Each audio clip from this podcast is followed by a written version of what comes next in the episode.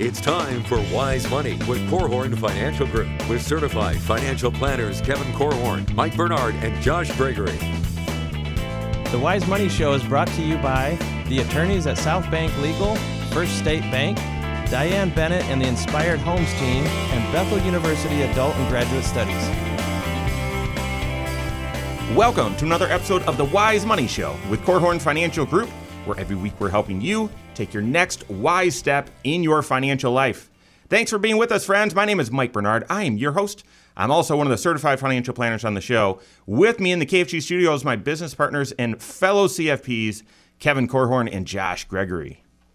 Our national debt was already expanding, and then the coronavirus pandemic hit. And that caused it to the debt to really balloon and expand in ways we couldn't even imagine. So should you be worried about the national debt in the U S? And what are the potential implications to you and your financial situation? That and more this hour of Wise Money. Uh, a quick question. Have you taken antacid this morning? If not, feel free. Take a moment right now and just go ahead and grab some Tums or something like that, and then we'll get into it. If you have a question for the show, we'd love to hear from you. You can find us online, wise money radio dot com. Submit a question right there. You can also call or text five seven four, two two two, two thousand. That's five seven four, two two two, two thousand. Most of the interaction from fans of the show happens on the YouTube channel and on social media. You can submit questions there as well. Just go to wherever you're at in social media and search the Wise Money Show. You'll find us there. Like us, follow us, and rate the show. We appreciate that. So, all right. There is this is this is the thing. I've been fixated on this idea of modern monetary theory. Emphasis on the theory part. Exactly. That's turning into reality, which basically right. means that the go- government should be should be helicopter money should exist at all times, that we shouldn't worry about the national debt, and that we should pump a lot of money into the system. And we're pre-recording this right now, so I don't know what's happened just recently or by the time you're listening to this. But even recently, Mark Cuban said we should be sending every American every American one thousand dollars every two weeks and force them to spend it. And they've got to return it if they don't spend it. They can spend it on whatever they want. Let's just keep have the government just keep giving people money, one thousand bucks every two weeks.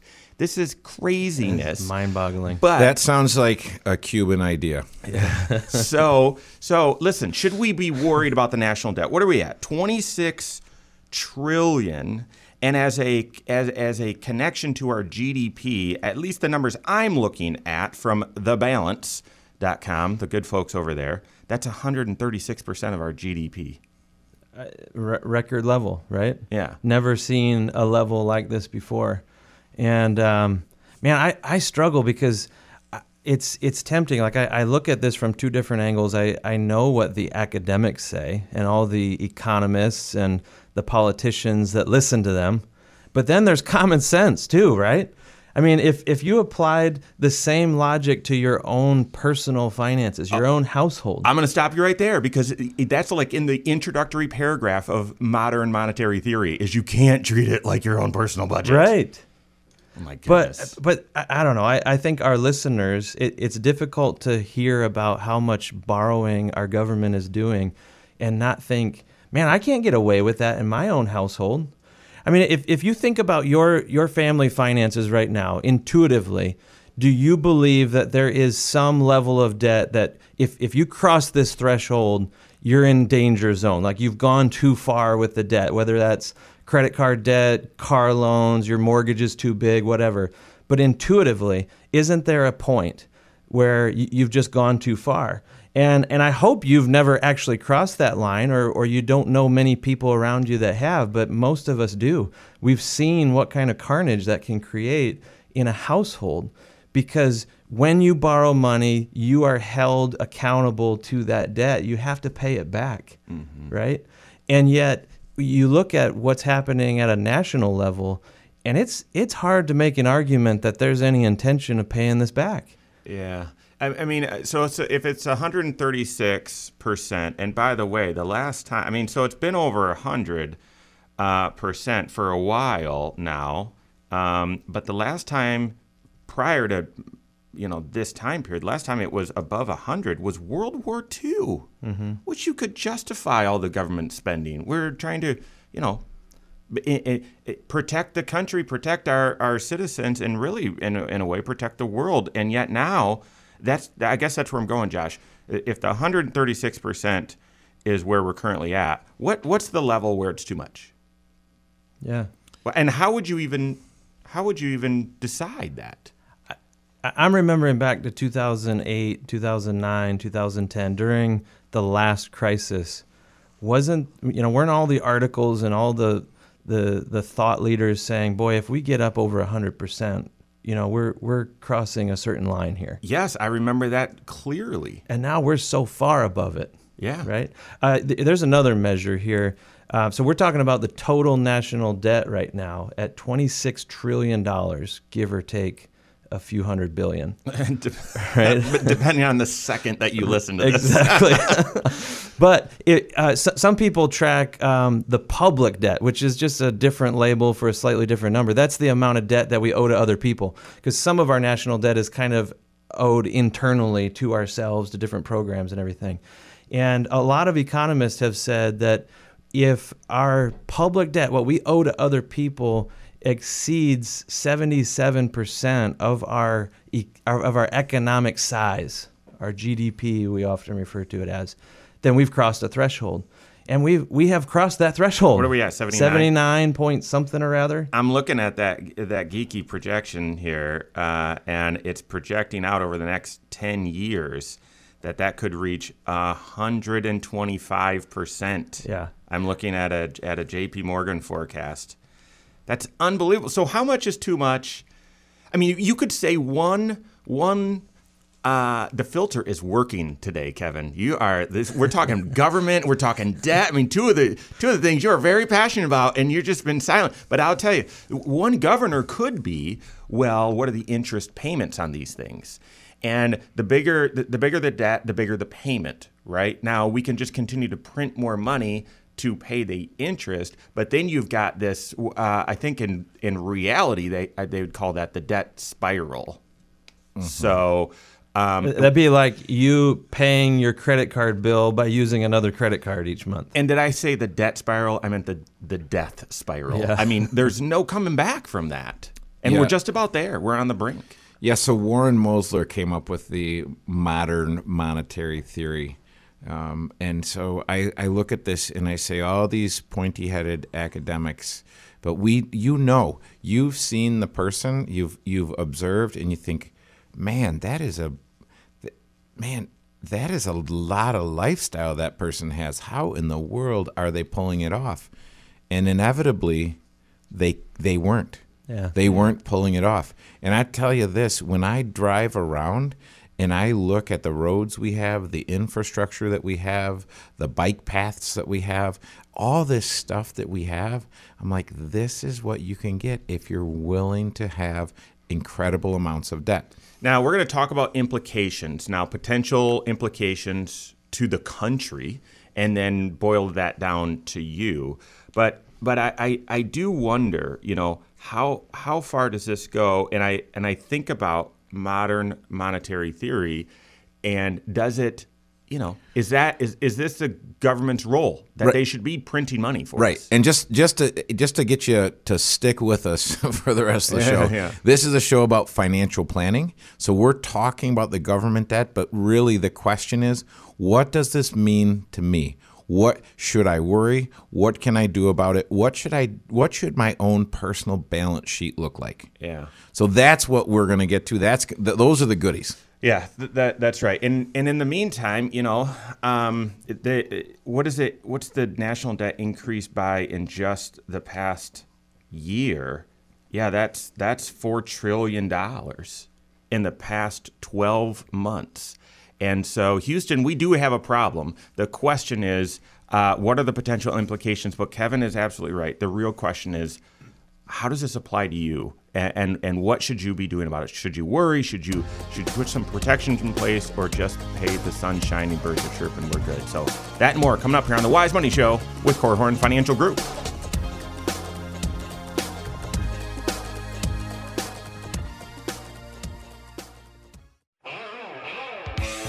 This is Wise Money with Korhorn Financial Group.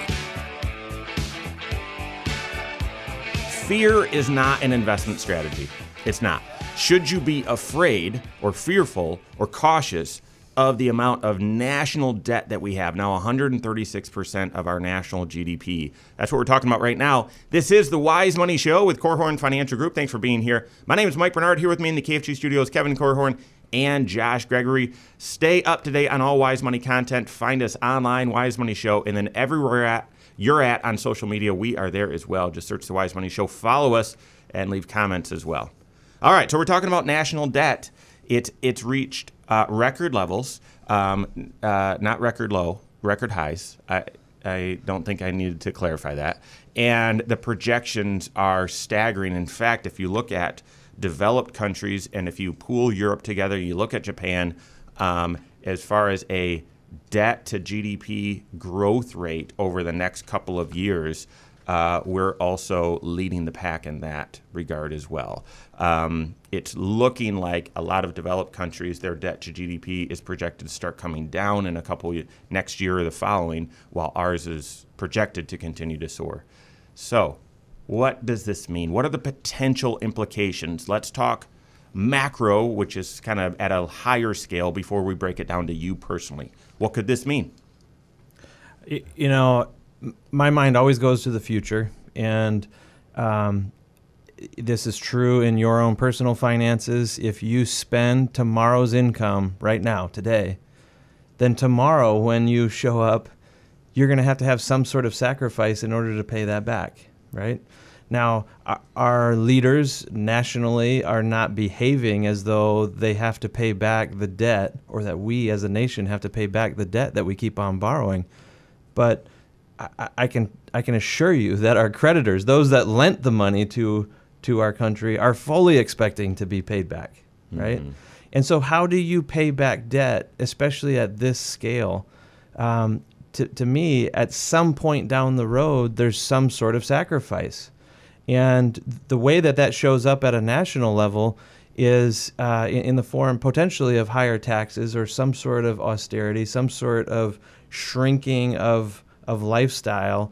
And it's something that may be kind of forced upon you. The, the problem right now is every time we talk about um, taxes, we're, we're often lowering the taxes without lowering the spending, yep. which means we're still borrowing, right? Mm-hmm. Mm-hmm. That's the same as just charging more taxes and really ramping up the spending. It's the, the, the net effect is the same, that we keep on increasing our debt.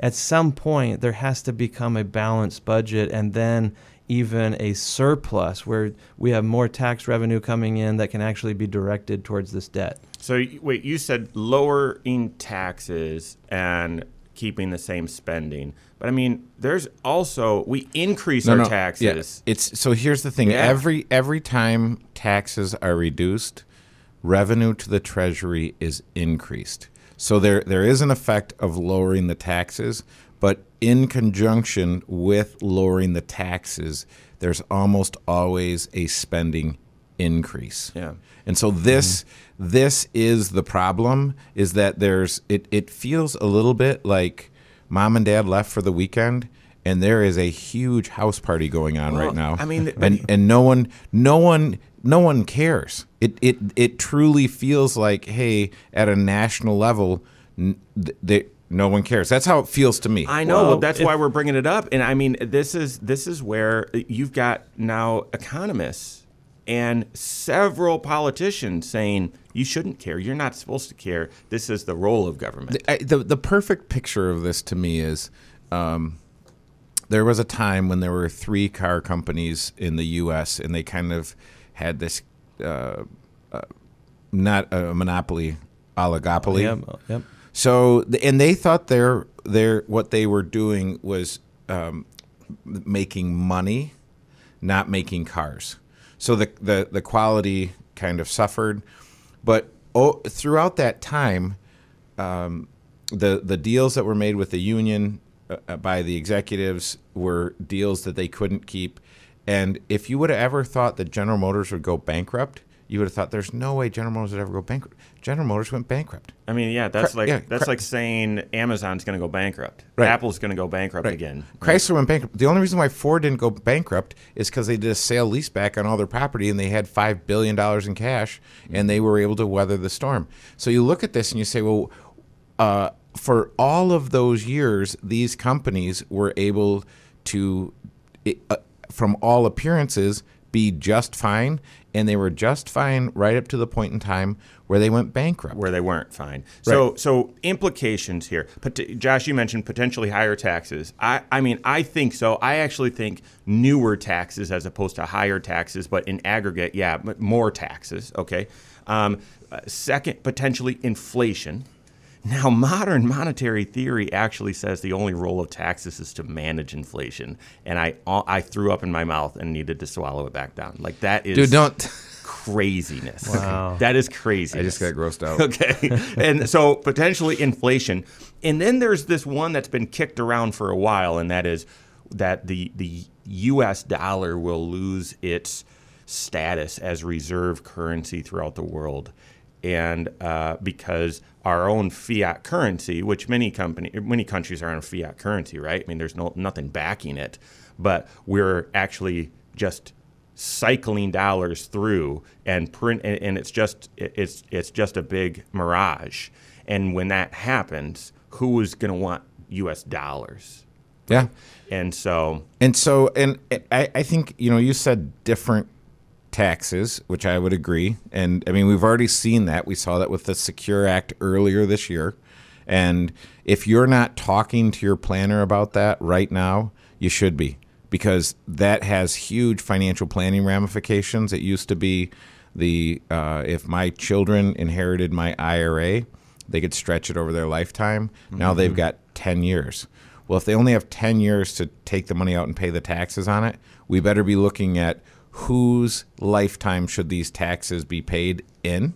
Mm-hmm. Um, so different taxes, that that's already happening. Yep. But I think it's got. I think we're going to have to see entitlement cuts. I was just going to say. I mean, it's and, and I hate the word entitlements, and hate's a strong word too. But I, I you you feel entitled to use that word? Well, yes.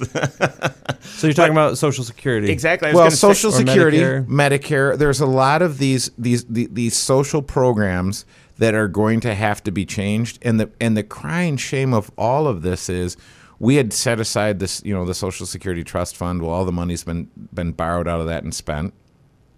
And it's not it's not draconian changes that would need to happen to make these be adjusted just a little bit. But I look at this and I, I say it will be draconian if we wait all right all the way all the, the way to the crisis. Yep. And then when the crisis hits, then you're saying because it, it, it's taking the age that I can draw Social Security. When Social Security came out, you could start drawing at sixty-two, and, and life expectancy was sixty-three. Yeah. Well, it's no longer sixty-three anymore, yeah. right? So, yeah. so if you if you adjusted when when I could draw, and and they've already made it taxable, right? Which is it, don't get me started. The uh, the the entitlement cuts could come in two forms. I mean, we think when we think cut, we think well, so my Social Security will go down, but it could just be you, we got to pay more for the same Social Security. And and I actually think that Social Security probably gets gets too much of the attention here. Medicare is absolutely broken. And so what's another implication? We could all be paying more for Medicare in the future. Mm-hmm. I mean, right? Well, be, because, especially if we had Medicare for all people. For all people, right. Yeah. So at a, at a high level, and we didn't even get to the scary one, and that is this sort of That that death spiral, that sort of financial Armageddon that, you know, Venezuela and some of these other countries are dealing with, because modern monetary theory only works if there's demand and stability, and we could... Hope is on the way. Hang on. That's right. All right. So we've got more coming up here on The Wise Money Show with Korhorn Financial Group.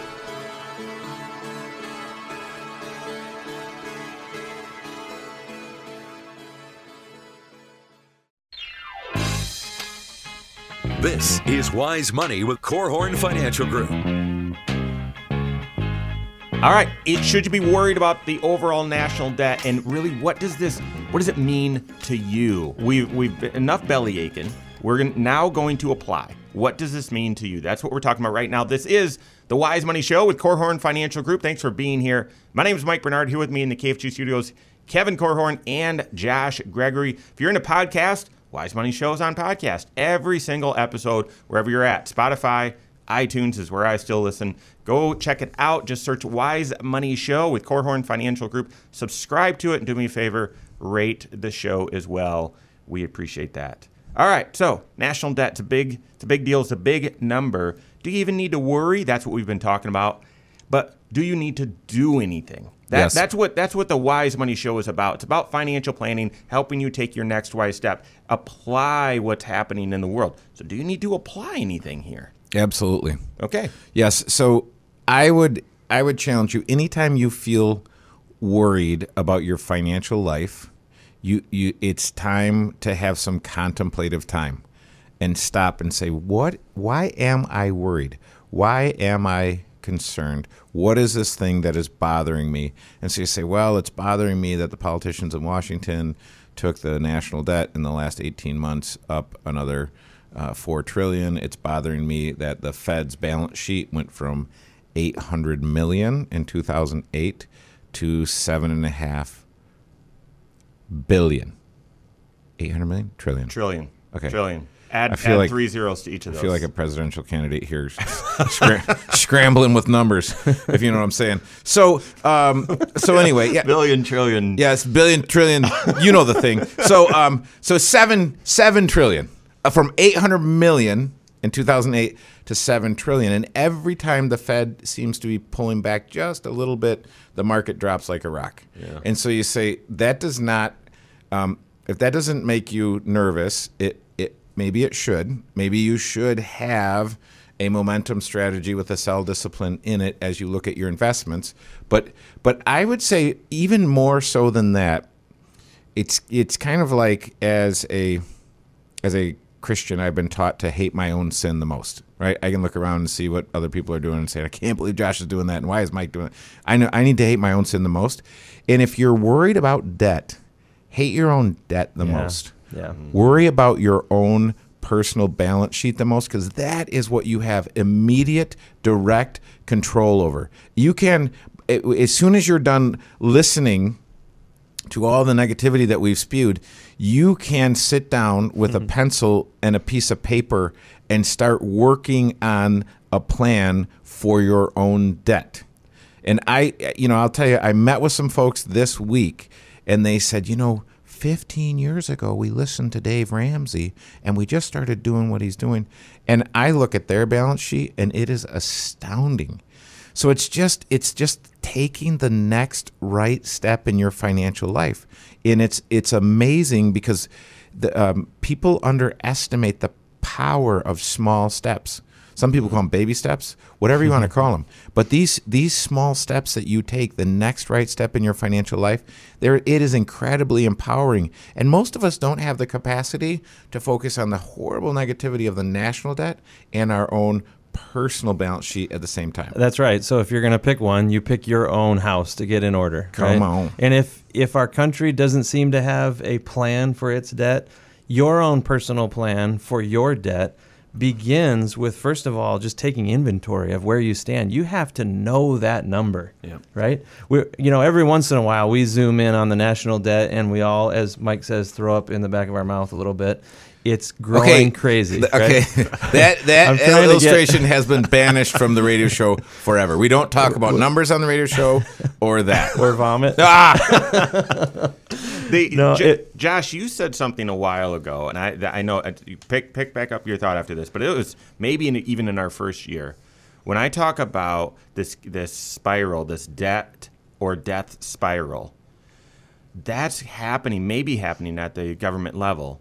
But you, you are one good choice away from an upward spiral in your financial yes, life. Yes. You mm-hmm. are. And that one good choice could be made today. That's right. And and that's the perfect segue into exactly what I was going to share. That it your your plan for your own debt begins with taking inventory of what you have, but then also having a cash flow plan. Because yes. getting out of that debt, eliminating mm-hmm. it once and for all, and having a game plan to avoid it in the future has never been more important, because it essentially, as you're getting your house in order, unfortunately, our government is borrowing more money for you.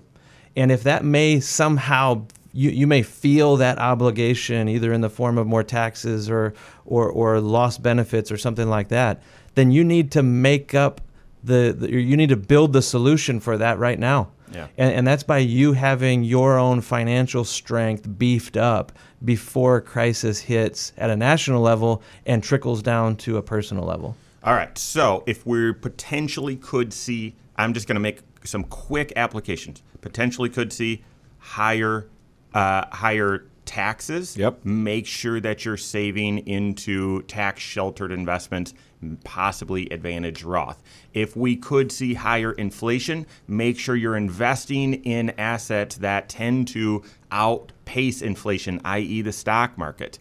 And if we, um, oh, what was the other thing I was going to say? I can't remember. Oh, yeah. And if if we could see reduced entitlements, as Kevin Korhorn said, reduced entitlements, make sure that you're building up your own nest egg to possibly offset any adjustment cuts that could come yeah, to those. My concern with what's just happened with the coronavirus and everything else is that it it kind of trains people to say, hey, I I could I can be more dependent upon the government. Yeah. Right. And so the the new lawnmower money that just came in the mail, um, I'm just going to trust the government's going to keep sending that. Well, I you know the the if a leader's job is to define reality, you, you look at your family and say, hey, we don't have the money to go to Disney this year. We're not going. Um, the government has not said that, in, because instead of a collective belt tightening, and this is the problem when it's, it's because it's all political, there are huge conflicts and there are huge incentives, uh, uh, kind of moral um I can't even think of the hazards. Really. Yes, mor- yeah. yes, moral hazards to do the wrong thing. There are more. It seems as though there are more incentives to do the wrong thing than the right thing. Yeah, the moment that you start taking steps down that path of greater government dependency, you're you're signing up for someone else having control over what your lifestyle in the future is going to be. Yeah, and that is the exact opposite of what, you know, we're trying to persuade you to pursue in your financial life. We we want you building a plan so that you have maximum control in the future, maximum opportunities and options and choice. And you only do that if you maintain dependency upon your own planning and your own preparation and not the government. Yeah, and that's that's a risk right now, right? So I'm going to pay cash for my kids' education. And I think, man, should we? Should I be encouraging them to get loans? Because if all student loans are going to get wiped out, they should have loans. And I think that is stinking thinking, right? Mm-hmm. Do not ever go down that path. Be independent of the government. Yeah, absolutely. Yeah.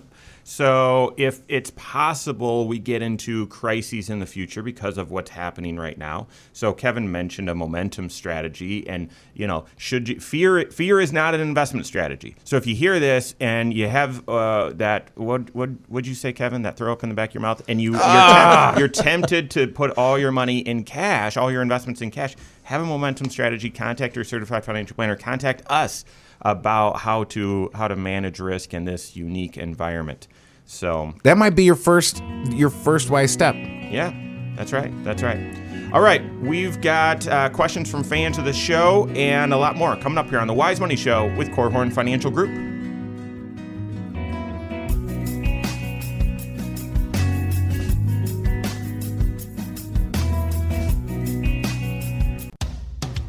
This is Wise Money with Korhorn Financial Group. The Wise Money Show is brought to you by the attorneys at South Bank Legal, First State Bank, Diane Bennett and the Inspired Homes Team, and Bethel University Adult and Graduate Studies.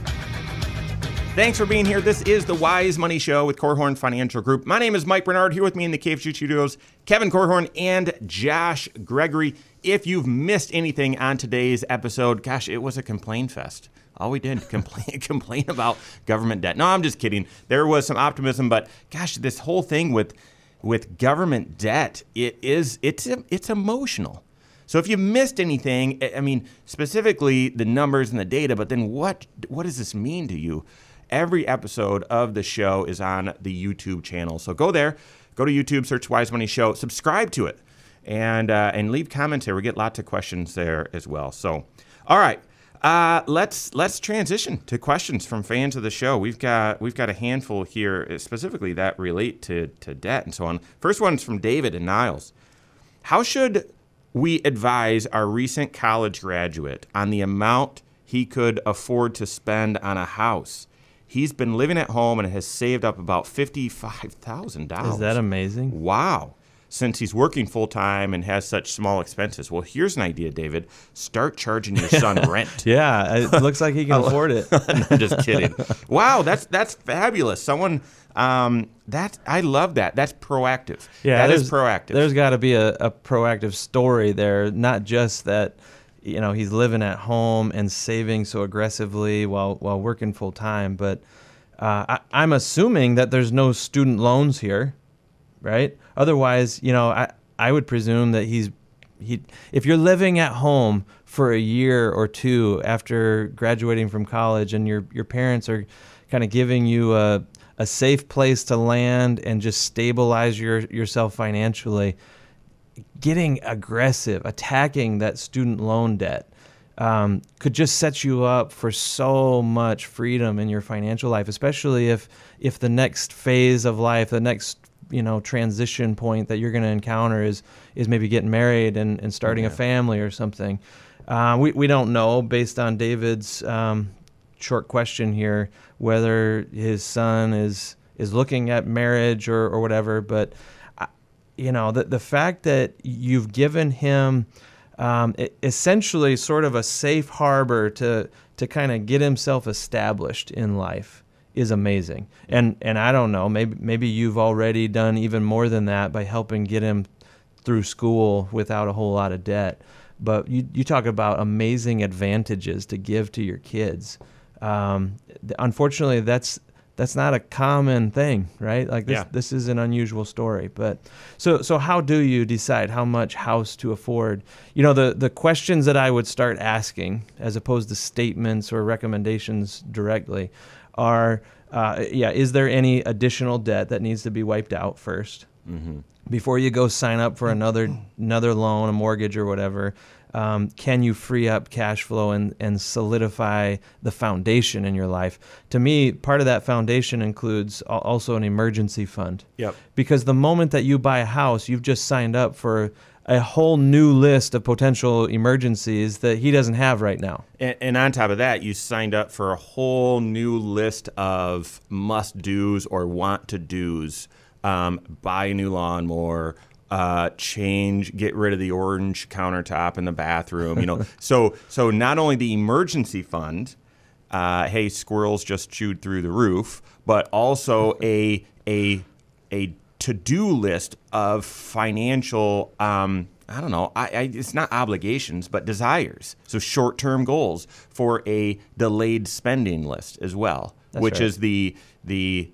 the mix between, well, it's not an emergency. I can plan ahead for this. I know I know when it's going to come. And it's not a monthly expense either. So, so yeah, I mean, that's that's the key, is looking at how much of this cash really can't go towards a house because it needs to stay for emergencies or might need to stay for short-term goals connected with the house or expenses yeah. connected with the house. That's right. You know, part of uh, being a, a new homeowner is picking up some new skills as well. You know, there there may just be some house maintenance type things, or maybe even some remodeling type things that he would want to begin to learn how to do. So you, you got to also figure out, well, what's your vision for a house? Yeah. You know, is this a truly a starter home? Is it a is it a fixer upper? Um, the temptation that many college students would have when they're getting out on their own, when they picture a house, whose house are they picturing? probably mom and dad's, mm-hmm. right? They want something similar. You know, they, they want that house in the country, or they want a little bit of acreage, or boy, I sure loved that swimming pool growing up, and I, I need to have that right now, right? yeah. And and so you, you have all these amenities, and, and the wish list starts growing, the price tag grows with it.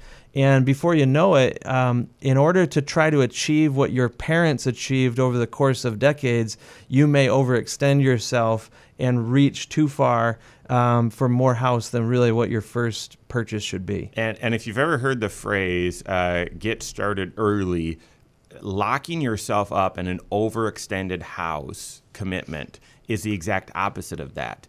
And so you got to be very careful. One of one of our all-star uh, C F Ps on our team, Amy Masters, uh, she's uh, she's on maternity leave right now, and we're so thrilled uh, for Amy and Austin. But Amy was on the show oh a couple years ago and talked about how we were talking about cash flow management, and she said your housing decision is one of the most important decisions you make early in life, because that's going to put you in a position where you're either struggling to keep up or you've got lots of margin to do a lot of things. Yep. Let me say that a little bit differently. So David, your son first needs to figure out how much of this fifty-five thousand dollars can actually go towards a house, and maybe not all of it. But next, the amount that can go towards the down payment of the house, you want to see, can that be twenty percent of the value of the house? twenty percent is a magic percentage when you're doing home ownership, because that's the amount, that's the amount of down payment or equity that you'd need to have in the house to avoid an extra expense, an extra charge, an extra fee from the bank. This fee is called P M I, makes it sound really innocent, but it's an extra cost that you would pay to the bank for taking the risk because you don't have a lot of equity. If you have twenty percent equity or twenty percent down payment, you avoid that cost, which means more money can stay in your pocket, can go on the debt. Um, so, so that's the first thing that I would look at. Once you isolate how much of this cash can go towards a mortgage, can the down payment equal twenty percent of the house? And then second, can that mortgage payment equal twenty-five percent or less of your take-home pay? Those are the two sort of um, uh, uh, filters that I would use. Does it have to be exactly twenty-five percent? Well, Dave Ramsey says twenty-five percent for a fifteen-year loan. I say fifteen-year loan, that is, that's just a leverage decision. Mm-hmm. I it, the reason why I would want your house payment at twenty-five percent, maybe thirty percent on the high end of your take-home is that that's a fixed obligation. Rain or shine, raise or demotion, um, pandemic or not, that's the mortgage you've got to pay. Right. And if you don't have at least seventy-five percent of extra cushion in your cash flow, it's going to be hard for you to do the other things in your financial life that you're going to want to do. That's right. And you know what what Mike was just sharing is sort of a rule of thumb. It is a far more conservative approach than what the bank will offer you. Mm. If if you're looking at a banker to tell you how much you can borrow, oh my goodness, you, you need to take their numbers and discount them substantially, because they will let you borrow and enslave yourself to to the lender um, far more than what you would ever feel comfortable with, right? So, you know, don't borrow the thirty-five percent or, or have a payment that's thirty-five percent of your take-home pay like a, a banker would say. Mm-hmm. Stick to that twenty-five percent number. Yep. Um, the other thing to just keep in mind is to not rush into home ownership too quickly. Um, you know, unless your son is very confident that he knows exactly the community that he wants to live in and where he's going to put down roots and really establish himself in his career, uh, until he knows what his new patterns are going to be, you know, where where is he going to do his shopping? Where are all his friends going to be located? Um, how close is he to to his work? Um, you know, the, the risk is that maybe geographically the house that he would pick isn't actually in the right location. Mm. And the last thing you want to do is buy a great, great house, a fixer-upper even, and then have to be flipping it or selling it a few years later just because it wasn't the right house or the right location. Yeah, that's right. Great question, David, and it certainly sounds like your son is on the right track, so hopefully that helps. I'm going to skip skip down to a question we got in an email. It's a little uh, it's a little out there. I don't know how much time we'll we'll spend, but uh, the email said, "Hey, good afternoon. I enjoy watching the Wise Money Show. Appreciate that. I was wondering if you guys would consider doing a segment on opportunity zone funds. From what I hear, could be a a potential tax saving strategy avoiding capital gains. Are there you know Are they legitimate investments, and what is the risk really worth it?" So opportunity zone funds, this is this is basically a government has has um, carved out an area of the community that they want to intentionally build up. And I absolutely love that idea. Um, going, looking at your city landscape and saying, this is an area we want to attract investments and build up. And um, and so one of the ways that they look to attract investments is to offer some tax ad advantages and some tax um, tax I mean capital gain uh, deferral and avoidance on some of these. Here's the challenge. So I love it, and I love it specifically for folks that have a very sizable net worth, and you can make an investment directly into one of these without getting yourself overextended. You want to make sure you're still diversified, and if the thing doesn't work out that well, um, that you haven't lost all of this money. So if you have a very sizable net worth, I think it makes a lot of sense. If you don't have a very sizable net worth and want to do good and want to receive some of these tax benefits, the way to just dabble right now, unfortunately, is through what are called limited partnerships and la and, and master limited partnerships. Um, there's, they don't have a structure that, from what I've seen. Now, it may be coming in the future, because I think there's a lot of this wanting to do good in the community, and these funds and tax benefits uh, help with that. But I haven't seen this come to the exchange-traded fund or the mutual fund space. I've seen it come in what are called structured products, which is a limited partnership or master limited partnership, which are extremely expensive and are rife with conflicts. Right. And the whole idea is that you're kind of passing through to the end investor a bunch of tax savings. And, you know, it, it feels a little too similar in, in my mind to some of the old limited partnerships that existed. There's a whole generation of investors out there who got burned on limited partnerships, not because there's something inherently bad with them, but there were some real estate deals done back in the eighties that basically were offering some substantial tax savings, and then all of a sudden Congress changed the rule book, yep. and the goodness of these investments just completely went away, like almost overnight. Yeah, so what happened if there was a regime change here and something else happened, and either a better tax advantage was created, something better than opportunity zones came out, or some of the laws were changed with opportunity zones, and you've got money tied up in something that's now gone flat. And within master limited partnerships, it's just it's just a significant amount of risk. So I love it if you have sizable net worth and it can be a palatable investment, probably not for small investors. So, all right. Thanks for the question. That's all the time we have for today. On behalf of Kevin Korhorn, Josh Gregory, and all of us at K F G, have a great weekend. We'll see you next Saturday for Wise Money with Korhorn Financial Group. Securities offered through Silver Oak Securities, member FINRA slash S I P C. Advisory services offered through K F G Wealth Management, L L C. Doing business as Korhorn Financial Group. K F G Wealth Management, L L C and Silver Oak Securities Incorporated companies are unaffiliated.